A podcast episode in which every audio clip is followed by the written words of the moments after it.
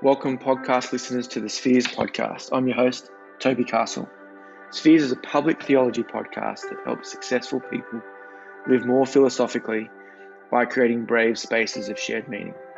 Each episode features an extended interview with a different athlete, scholar, educator, entrepreneur, politician, or activist, and how they think theologically and live well in society. Enjoy. In this episode, I speak with good mate, entrepreneur, and CEO of the Smithy Group, Ben Smithy. We discuss the ideas around calling, vocation, creativity, and mentoring. Ben is based in New York City and married to Nicole. Ben's firm, the Smithy Group, seeks to inspire and encourage people to create generational success. Ben's personal vision is framed around three key insights honor God, serve people, and steward capital.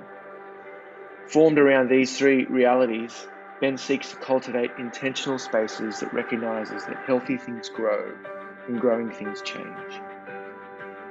This conversation is a true joy that brings good thinking, hope, creativity, and life to the ideas and practices of vocation, leadership, stewardship, and faith. I hope you enjoy this playful conversation.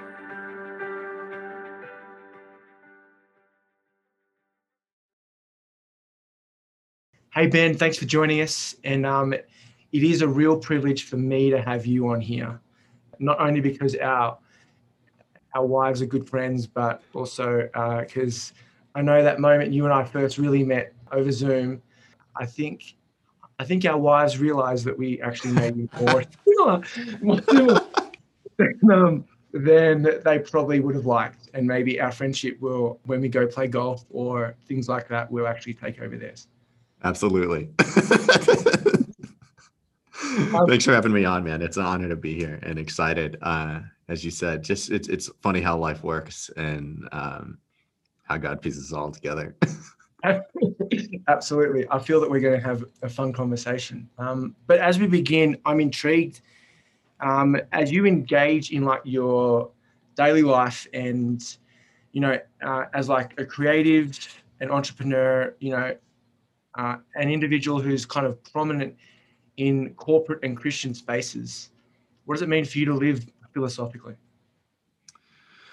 Um, that's a big question. That's a five-hour podcast, uh, but we'll try to answer it in in a in a statement uh, or a series of statements. I feel like for me, the calling on my life, or sort of the why behind my life, is also the mission of my company, right? To inspire and empower people to create generational success, right?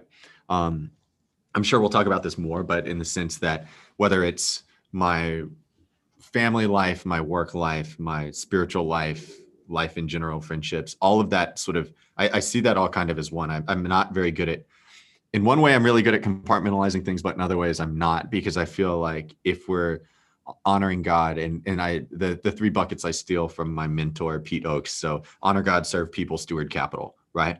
I think those are the big three things that we're called to do.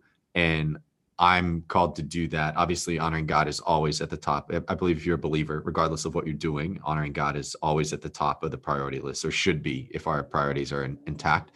Um, and so I just happen to do it through entrepreneurship, right? Inspire and empower people to create generational success. I try to do that personally through my friendships and relationships.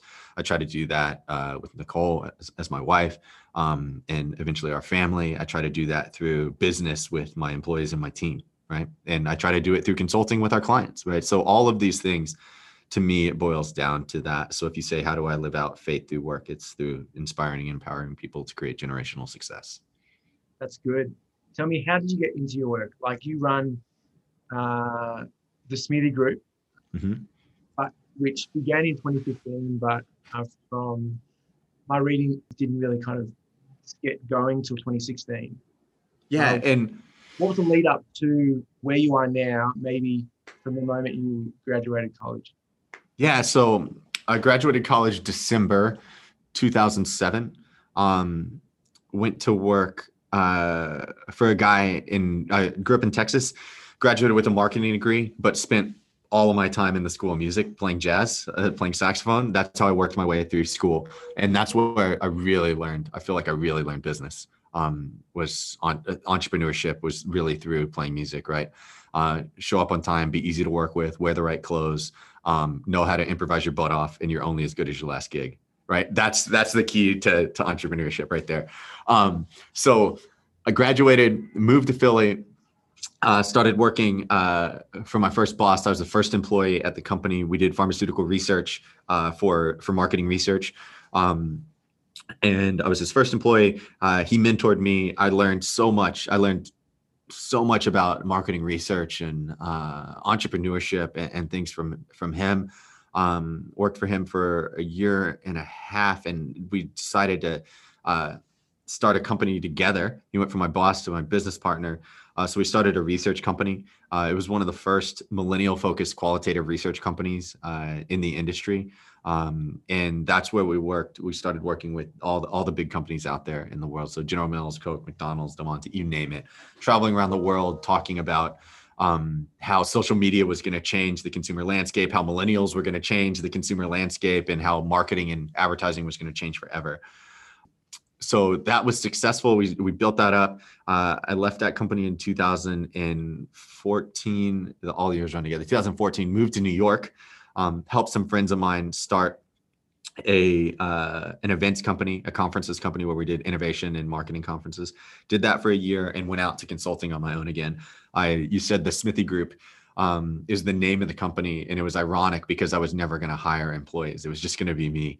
I was the group. It was just going to be me. You know, I I didn't want to do payroll. I didn't want to do all that. I just wanted to consult on my own and then God radically redirected that. Uh, I'm on record. Like I, I, had a meeting. I got asked to speak uh, at Visionaries. So I go to Liberty Church here in New York City. I got asked to speak at Visionaries, which is our professional development community for the church, which I'm now the director of.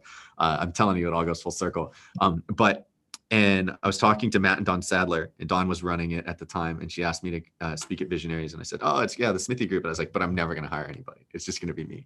And that was February, I think, 2016, before I spoke in there. And that in in April at that Visionaries event is where I first met Nicole, my wife. So it all, like I said, it all works together.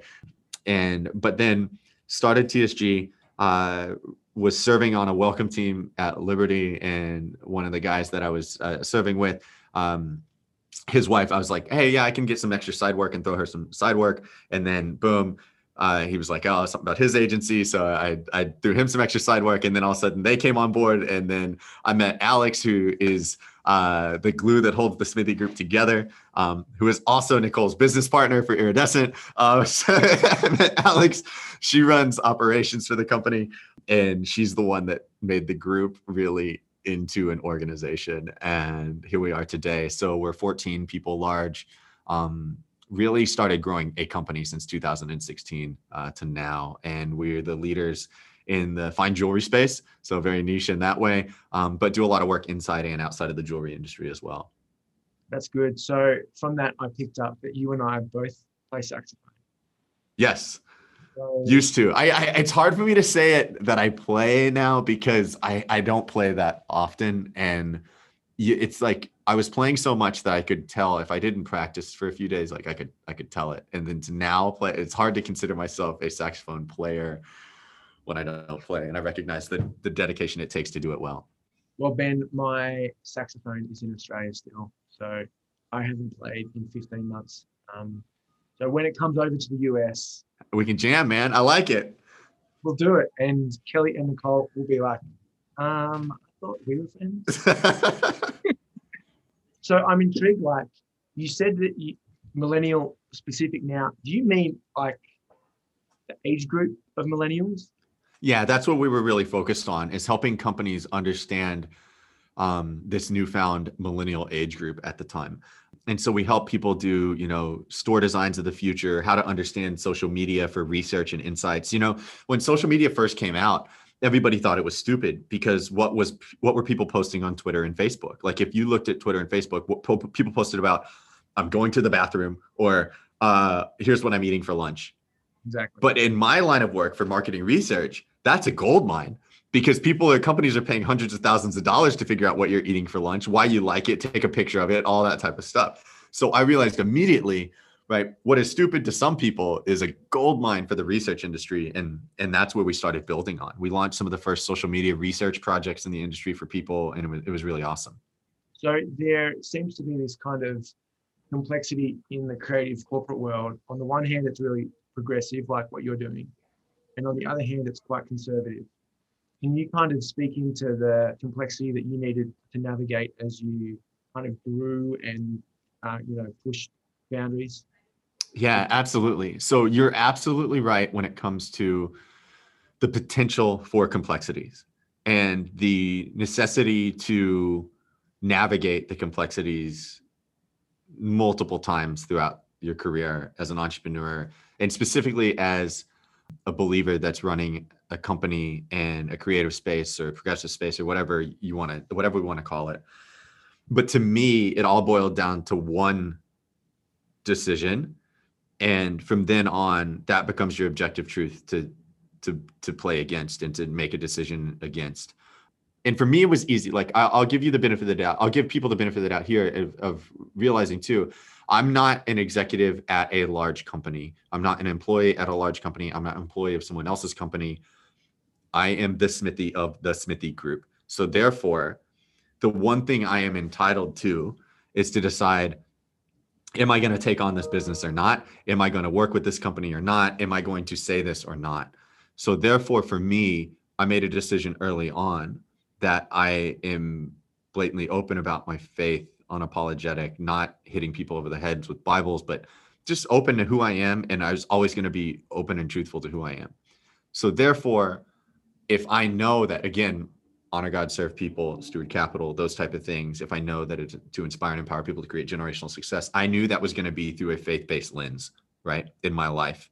So therefore, when I had to decide if I'm open about my faith on social media or as a company or standing up for uh, being outspoken about things that I believe are aligned with my faith when it comes to racial injustice, when it comes to all the things that I believe are integral to being a believer, right? Then I'm okay. I never have to worry about should I post this? Should I not post this? Should I say this? Should I not say this? As a company, do we give to this? Do we not give to this? Because I made that decision a long time ago when I started my own company that this is who I am. I'm going to be transparent about this stuff. And I understand now. And here's where people people generally can get to that side of the statement of like, oh, okay, I want to do this, but they have a hard t- hard time swallowing the pill that comes with that of am I going to offend some people or am I going to lose some business or am I going to not be able to take on certain work because of that? So if you're wanting to say yes to the first one, you're also saying yes to the second one. And there's no separating it. You can't expect the world to treat you one way, but you get to speak another way, right? So that's the decision I made. So yes, it is a series of decisions as opportunities come up here or there, but ultimately it comes back to I made the decision a long time ago. This is how it's going to be. This is how I'm running. This is this is what I feel called to do. And so, how has this impacted you personally and professionally over the last maybe six to nine months, especially with the rise of Asian hate crimes here in the US? It just gives me an opportunity, like, you know, the saying, what we do today dictates what we get to say tomorrow, right? And I think that when it came, and it starts before that, it, we were we were just having this conversation because I left the meeting, our internal marketing meeting for our own content plan and all that type of stuff beforehand. And I think it goes through several filters. As one is is what we say authentic to who we are, right? Is how we say it authentic to the brand and the the the voice that's actually saying it, right? And is that calling people to do something that we feel is on mission? So for me personally on my own social, the stop Asian hate's easy for me to post about because I'm Asian, right? It makes sense. Nobody's going to question that, right? As an organization, when we talk about racial injustice at, at large, and let's say even 12, 16, 18 months ago, right? When a lot of companies, and I know it seems so funny, to, not funny, but it's amusing to you probably that people, uh, we, we talk about racial injustice for the past 18 months or whatever, when you've been doing it for years, years. and personally right? And there's there's evidence, there's there's archive proof of it. Like look at your feed, right? look at Toby's feed and you'll see it. But when you look at this as an organization, we had to do something. It was not a question of were we going to say something or not. It was how are we going to say something in a way that was authentic to our belief system, authentic to who we are as an organization, our role. And so we're not a news network. We're not a, a, a political party or anything like that.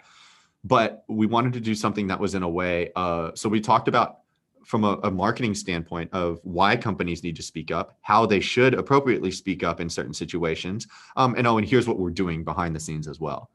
Right. So it's just it gives you a guiding light and uh, it also gives you a light for the team. The thing i was proud about was when we had this meeting and we talk about things as a team nobody pushed back. I didn't get any dms on slack afterward and says hey you know i really think we shouldn't be doing this or hey have you second thought had second thoughts about this or this? The team was like hey this is excellent. How do we do more of this? Or or yada yada yada. And so that gets to the big organization of not just what we're saying but how are we hiring people? Are we hiring the right culture to you know because it would have been a real shock to the system to have a divisiveness in the team about what should we should be saying as a marketing organization as an agency on these topics because it would have meant we we didn't really hire for the right cultural fit. I think what you just lifted up demonstrates the depth not only of thought word but also deed. That it's not merely formative social media post and it's and it's not a thin understanding of how to engage uh, not only personally, but as an organization. But you demonstrate, uh, I guess, what we uh, would call like a thick theological, but also theopractical, theopraxis understanding of what it means to contend with and for others in the world. Yeah, absolutely. It's it's it's fundamental. It shouldn't be, in in my opinion, right? Justice is fundamental to faith. Yes. And to me there's like it, it shouldn't have even been a question right? It should be a non a non discussion point but unfortunately that's not the case because we live in a in an imperfect world. We do. Could you break down for me like is running the smithy group your calling?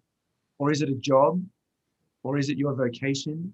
What is what is ben's kind of uh, breakdown of like you know these things that people may have a tendency of overcomplicating yeah, absolutely. And and that's it because a lot of people heard what you've said. Is it your job, your calling, your vocation? And they just heard that as one thing. They heard you saying the same thing multiple ways. Mm-hmm. And that becomes an issue with today. Y'all use the air quotes with like Christians today, especially Christians today in the workplace, right? Calling, my calling may have some impact on, but it does not dictate my career, my job, my position, my role. That said, people connect calling and career as one, and therefore they're constantly swayed by the wind, it seems like, or they feel called to this or called to that or whatever it may be. Look, God called me to inspire, inspire and empower people to create generational success. Right? If there's people should have their counter right now on how many times I've said that in this podcast, but that's it. And so they've when I've been called to that, I happen to do it through marketing. I happen to do it through being a CEO. I also do it through leading visionaries at Liberty. I also do it through being a husband. I also do it through being a mentor, an advisor, all of these different things. I am using my job, my role, my career to live out my calling, right? I don't feel like God necessarily called me to be CEO of the Smithy Group, right? I think he called me to honor him, serve people, steward capital well, and do that through inspiring and empowering people. Right. So, in that sense, I've chosen to use my platform, my business, as a way to live out my calling. Right. I think that my business is my ministry. I don't think that I know that. I treat it like that. Right. And that doesn't mean that I am a missionary. It doesn't mean that I am a nonprofit organization. I am a for profit business that is using my business to live out God's calling on my life. Yeah. So how then does that flow into your vocation? What is Ben's vocation? My vocation is to me my vocation is is it, it's funny because my vocation in some ways is is minister right and in, in, in some ways um when it comes to you know visionaries or when it comes to being a, a husband or when it comes to those things. Um, but vocationally, I guess people could say I'm bivocational in a certain way, but I, I just don't see the world that way. I see that my vocation is entrepreneur, maybe. Yep. Business person. Yeah. Both, all of it. Both. Yeah. All wrapped into one. Now, you and I can't have a conversation unless we dwell on the role that Kelly for me and Nicole for you plays in our life. Yeah. I'm curious, being married to like, you know, such a talented entrepreneur and um, resourced and intelligent, uh, you know, Bible teacher like Nicole, how has she formed and framed and shaped you since you guys okay Yeah. Um that may be even bigger question than the the the mission question. so I, I think a couple things. Um and I'll think of more probably as we go. But the first lesson was before we even before we even really got married or started dating. Because it was one of the first times that God like there's only a couple times that God really spoke to me. I hear from God through wisdom and knowledge, right? Yep. The- like the Holy Spirit speaks to me through wisdom and knowledge and not necessarily audibly like some people audibly hear from god some people see god some people like you know what i mean? Um so for me to audibly hear from god is is it's one of those things that you can't really just like oh let me think about that. So when we first started dating i went out nicole and i went out one time and then it was three months until our second date. And most people then would be like wow you're really lucky dude. And i am because it was very much that God very much spoke to me, and I heard from God saying, like, this is for you, right? But I was I was really heard that I needed to figure out what I was willing to lay down and let go of in order to keep up, right? Because at, at that point in time, I just really I knew it wasn't going to be like I can't use my career to get in the way of commitment. I can't use busyness to get in the way of um, uh officiality right? It's not like oh we're just taking things slow. I'm i'm really busy. I'm traveling all this type of stuff. That's not who nicole is right? Um and that's not the relationship she was going to be in. So i i i took note i counted the costs i did all the things right and decided what i was willing to let go of and what excuses i was willing to lay down in order to pick up an, an amazing partner in life that that god i believe god called me to so that was the first thing. And that was that was the lesson i had to learn before we even started dating. The second thing is the difference between discipline and devotion. And i used to say that nicole's the most disciplined person i know especially when it comes to faith and, and being in the word every morning right? There's this great picture i have of when we're going on our honeymoon. It's like four o'clock in the morning in some time zone on her birthday right? Because she she had her birthday uh, i won't say which number uh, on our honeymoon. And it's pitch black on the plane right? But she has her little reading light on. It's like four or five in the morning and she's in the word reading her bible and praying and journaling. And that's every morning. So she teaches she's a gifted bible teacher and pastor and preacher but it's because she just works at it naturally. There's this saying right? If you want to paint the perfect picture make yourself perfect and then paint naturally right? And it's it's it's a saying i get it. Don't don't like chastise me for saying oh it's per- there's no such thing as perfect and all that but you get the picture right? And so the thing is if she wants to live a, a devoted life to christ she just becomes devoted and lives naturally.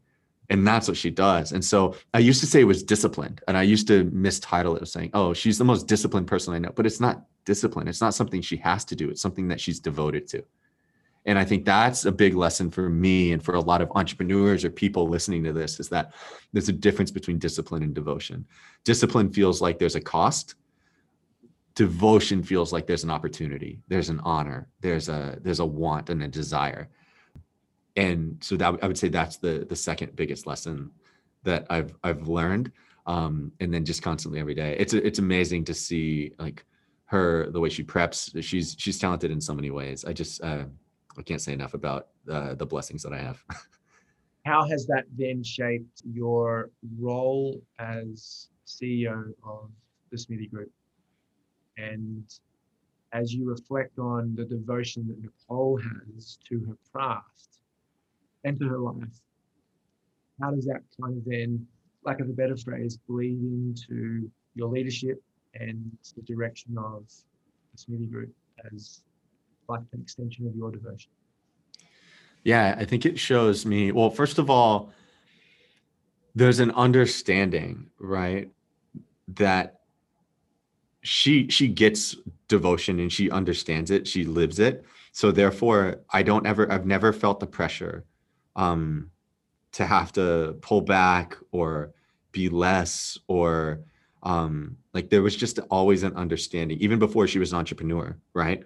Um when she was in ministry full time there was this understanding of she knows what it's like to be devoted she knows what it's like to be called and and and doing and living out that calling so there was never this pressure of like oh you you work too much or oh you're too focused on this or oh what are you doing there was always that partnership there because she understood where we were going in direction she she was very she's very comfortable with us running hard in the same direction. Um, and so therefore that empowered me to be able to give my best to something and give give my all to something and and building something in others that's that's great. But the other thing is even just very tangibly right? She were we we switched offices during covid. We got a great deal on a space and we moved into manhattan. Um and so she has a desk in our office and the team loves being around her like it's it's just really cool she'll she'll take calls. She'll she'll be on a call praying for someone or something like that in the office, and the team lo- loves it. And you know, it used to be early on where I knew, like all of our team members and stuff went to the same church, and we all went. But it's not that way anymore. There's a, a diverse set of everything. I'm sure on our team, and so just to have that level of devotion literally rubbing off on, on people um, and seeing that is great like uh, it, it's just i think it just when you find someone that when you are running as hard as you can and you look left and right and that person's right there running as hard as they can with you in the same direction um, it just unlocks a wholly uh, like a, a whole different level of like i guess opportunity in life So, as you run hard and she runs hard, and you both run hard together, how do you rest? How does how does Ben, as a high performer, hmm running, I'm going to assume a multi-million dollar business, hmm how do you sew back into yourself um, in a healthy way? What are some kind of either rules or boundaries or philosophical frameworks you have that allow you to uh, self-care? intentionality is the the um the answer right? The short answer intentionality is it takes that. We are not the type of people that when we're on the road or whatever we're constantly texting or facetiming. Sometimes we're texting each other like hey where are you again? You know I mean? that type of stuff. So i mean we're both we we were both in our 30s when we got married. You know what i mean? We were living very full independent lives so that we have that going for us. And we don't have kids yet so that's a whole nother thing right?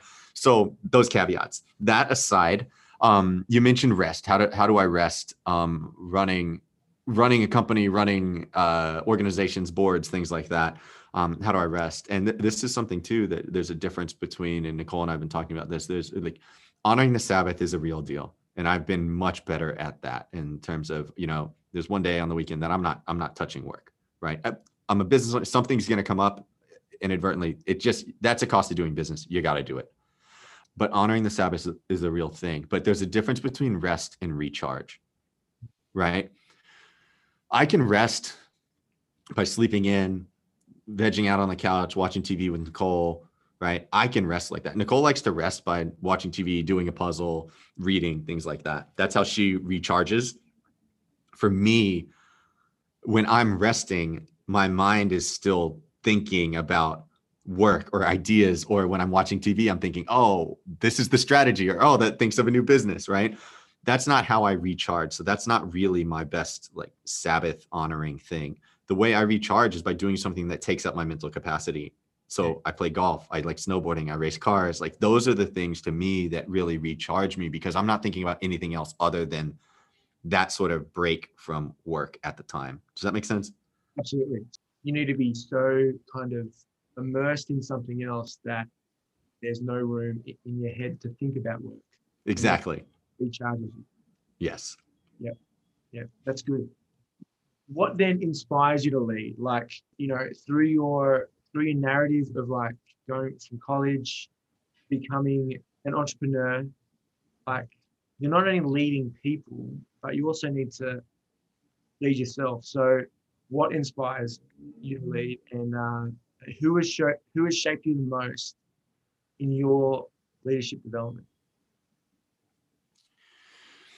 So the first question, what inspires me to lead? Ironically, it's people, right? Because as a leader, you manage you manage process, but you lead people, right? So as a leader, the same thing that my number one responsibility is the number one thing that inspires me to lead is people, right? At the even at their worst of times, right?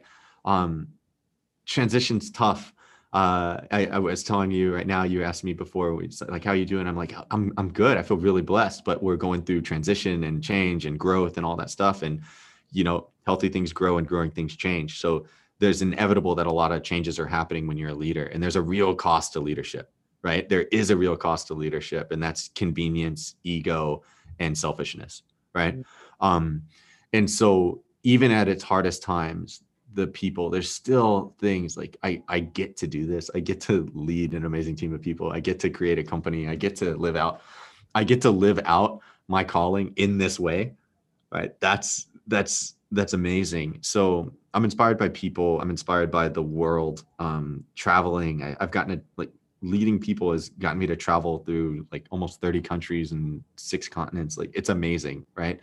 The blessings that come with that way outweigh the costs of leadership to me inspiration who have been my biggest inspirations for leadership um, it's been interesting i mean i get my my heart from my mom my work ethic from my dad um, which is funny because I share zero DNA with them because I'm adopted. Um, but you it's very adoption's funny because you get a very much a nature versus nurture, a, a real ethnographic look at it. Um, so I get that, but then my music instructors, my music teachers throughout high school and college were big influences in on my life um, in terms of leadership.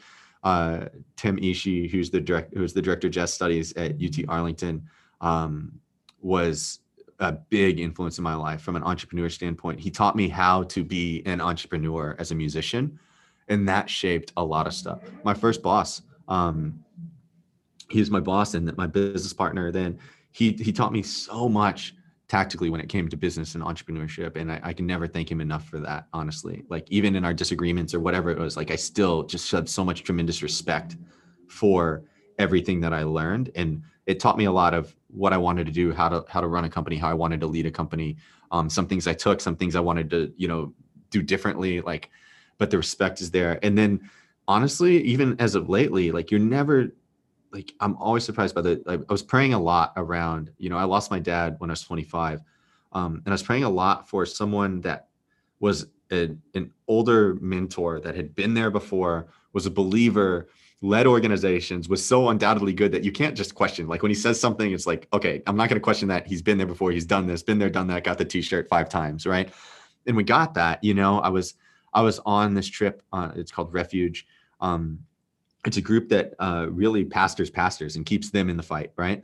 Um, and so we went out to Kansas City for a week, and we were on like this ranch out there, and it was awesome. And I met this guy Greg Daly, who invited me to this um, this net like this mentorship group. And so this is where we I met Pete Oakes. Um, he runs uh, uh, Capital Three, which is a, a, holding firm for a bunch of different organizations. He's a believer. Um, he's been we've met this group of five of us have met with Pete for the past going on four months every single Monday. Wow. So you get that many for going on two hours every week. So you get that you get that many entrepreneurs that are this busy, like meeting consistently on a Monday. You know the values there, right? Um, and so it's been awesome. So Pete Oakes has been uh, one of the biggest people speaking in my life right now from a business and entrepreneurship standpoint. Um, and then pastors i'd say pastors i really learned to follow jesus at my church in dallas before i moved to new york. I've always been i've always been a christian and gone to church. I grew up i grew up in church as a catholic and and things like that but i really learned to follow jesus. Um my pastor earl mcclellan at shoreline in dallas um, really taught me to follow jesus in the in the team there. Um, and then really learning about discipleship and really helping other people follow Jesus is what I've really learned from um, you know, Paul Andrew, Paul and Andi Andrew here, uh, who whom you and your wife know very well um, here in New York. And so, I guess I'm I'm thankful for a lot of other people's yeses. You know, um, I benefit. I'm the beneficiary of a lot of other people's yeses, um, and I get to learn from them. And so I'm very thankful for that. Thanks for asking that question because I think honoring leadership is is an important trait of being a good leader. Like if we don't honor the leaders that have taught us and shown us the path and have gone before us, it's you, you're not really understanding what it is to lead. Then And so, what are then? What is one leadership lesson? No, actually two. What's two leadership lessons that you've learned through experiences that you've gone through? One positive and one negative. Hmm. And you can start with either. You can start with the positive one and then go to the negative one. But you know, I'm conscious that like you're very reflexive. Um, ben Smithy, when I was talking about you to a mate of mine the other day, like when we had dinner in Philadelphia that time, Mm. watching you as that water droplet kept on kind of that like that you always did what I call the two W's, the wait and the want, every time you asked something. You waited to conceptualize the question and then you sought clarification Hmm. before answered it, which I don't think I've ever told you, but really impressed me. And you know, I then attempted to and continue to attempt to take that on. But what are two leadership lessons, one positive, one negative, that has shaped your leadership posture and practice? Hmm. That's a great question. Uh, Thanks. I think from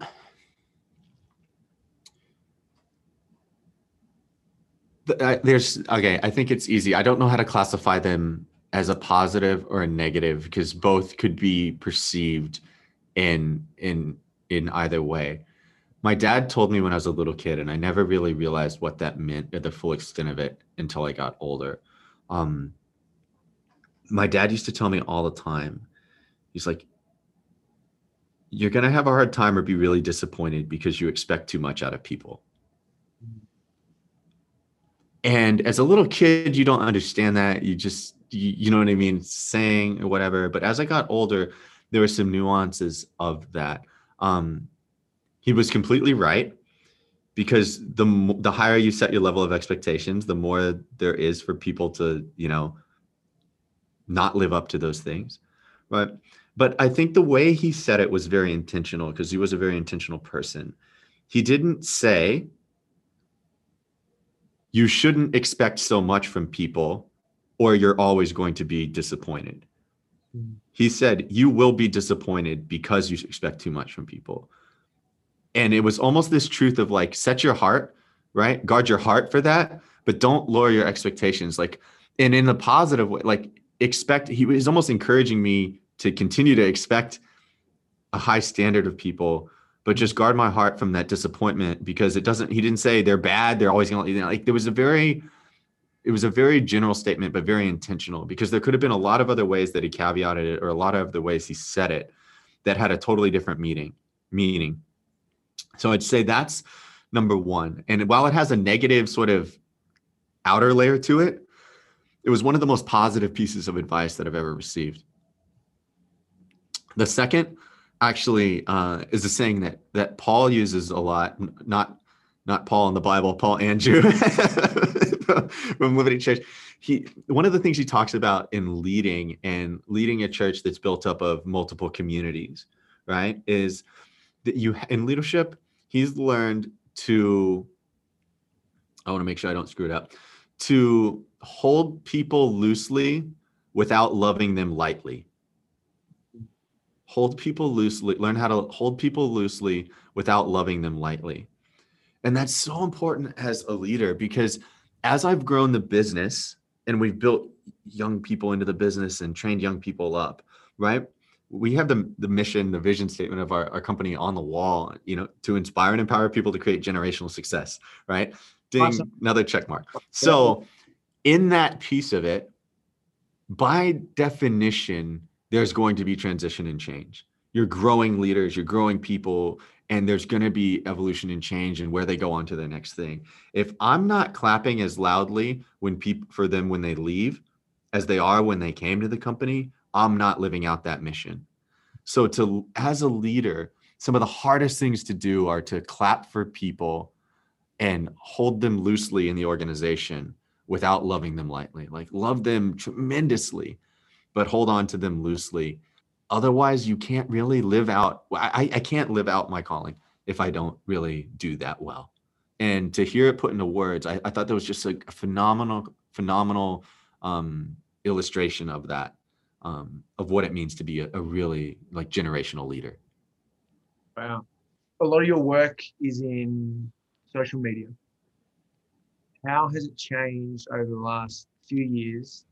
And what what are some of your predictions in regards to social media over the next um, five years? You mean specifically as it pertains to business and entrepreneurship and the, and the business climate? Sure, let's go there. Yeah. It's interesting. I think that tactically, everyone's going to be talking about iOS and permissions and tracking and, and cookie data and all that type of stuff. But um, that we don't need to geek out on that right now. So that's a big tactical change. So for all of you that are the the marketing and tech geeks of the world, that is that is absolutely a, a thing to watch. Um, that said, it's it's really hyped up and it, it can be a non-issue if you're really building a strong brand. But that said, I think social, the biggest impact of social is uh, we have to learn that the middle ground exists. Social media pushes everything to the pole, everything to the poles, right? Polar opposites um, whether it's politics, race, religion, anything, right? Social media pushes things to the outward poles because it's this machine that feeds you more of what you choose to consume, right? It's social media is the biggest proponent of gluttony out there. And so in that space, I think one of the things we need to look for is a middle a middle ground. And one of the biggest things I'm scared of for the future is that young people today are growing up in a space where they don't see middle ground very often. Mm. And social media has the power to help create that because it's the biggest connectivity in the world that we've seen, right? It has the power to connect people in a single tap of a button, you know? And then and if we can use it in that way, it can be a very, very powerful tool to the future. And I'm betting on humanity's desire to find middle ground in that space. But used in the opposite way, it's a very powerful tool that pushes everything to the poles, right? And it's it, that's a scary thing to me. Uh, and so that's something I'm looking at on social from a from a humanity standpoint is how are we using social to create and form middle ground as a tool that gives us the opportunity to have a conversation with anyone is it really are we using it as a tool to avoid having to have conversation between someone that we don't want to mm. right? And does the anonymity of a keyboard empower us to say only the negative things that we want to say or that we're we would wish we could say? Or is it also empowering us to say the positive things to people that we're too embarrassed to say uh, as well? And i think that there's it, it's just a tool social media is just a tool. Technology is just a tool. The internet's just a tool for us to use. It unfortunately unmasks the humanity behind the tools the users. And so i can't sit here and right in my right mind bash a technology or social media or things for society because it's empowered so much good too. Unfortunately it's just showing it's a it's a magnifying glass of, of humanity behind it and why i think that not to be um so cliche, but why why we really do need Jesus, why we really do need faith, and why we really do need this in in our world more than ever right now. Mm. And so, have we have we as a society lost the ability to engage in public discourse or that skill of public discourse of of seeking understanding rather than seeking to be understood? Mm. I love that saying. No, because if we look for it, we can find it, right? It's the whole Fred Rogers like when when when chaos is happening, like look for the good people. We just have to want to, and stuff happens fast, right that's the that's the that's the beauty of it is stuff can happen really fast you can gain critical mass and momentum very quickly and we've seen that in both the positive and the negative the left the right whatever you whatever news source you want to follow but all we have to do is get a, a enough inertia and momentum of people looking for the good and contributing to the good it's out there we see it in spots whether it was ice bucket challenge, whether it was GoFundMe campaigns, um, whether you know we see it in in bits and pieces. It's just, um, and this is not a bash for media, whatever, but it's just not clickbaity enough for the media to run with that. And regardless, left or right, whatever, it's not a political statement. It's just a truthful statement that it's not something that the media glamorizes as much. But I, I think that's where we just have to. I believe I'm bullish on the future. I'm bullish on humanity in the future. We just got to look for it. It's there. So my last question because uh, is kind of like the common question at the end of each of these podcasts. How is one's imagination, both social and spiritual, shaped by your approach to leading and shaping those around you? How does Ben's relationship with Jesus contribute to the reorientation of you, our society? I don't know the how. I only know the what. I don't know the how. I don't know the the will it. I don't know the how much will it. I don't know how my the magnification of it because that's just faith, right? The unknown is faith to me. And that's Jesus. I think that for me, I only know the I only know the what in the sense that I know what I'm doing, which is just living out my calling. I know what I'm doing is trying to exemplify what it means uh, to be a follower, to be a believer on a daily basis in every aspect of my life. I don't know how my company is going to change the world. I don't know how I don't know how God is going to use me today or tomorrow or the next day or the day after that. But I know what I'm devoted to, which is to being a follower and exemplifying that and being a disciple and hopefully a disciple maker on a daily basis. And some days I fail at that, and some days I'm really good at it. And most of the days I'm somewhere in between. I don't know if I have a, a realistic answer to that of of the how. I just know my role, and I think I'm I think I'm okay with that being enough. That's good. Thanks, man. Ben, I really appreciate your time, my friend, and say hi to Nicole for us. I will, man. I can't wait to hang out with you guys and, and see you guys soon. Sure. Thanks so much, buddy.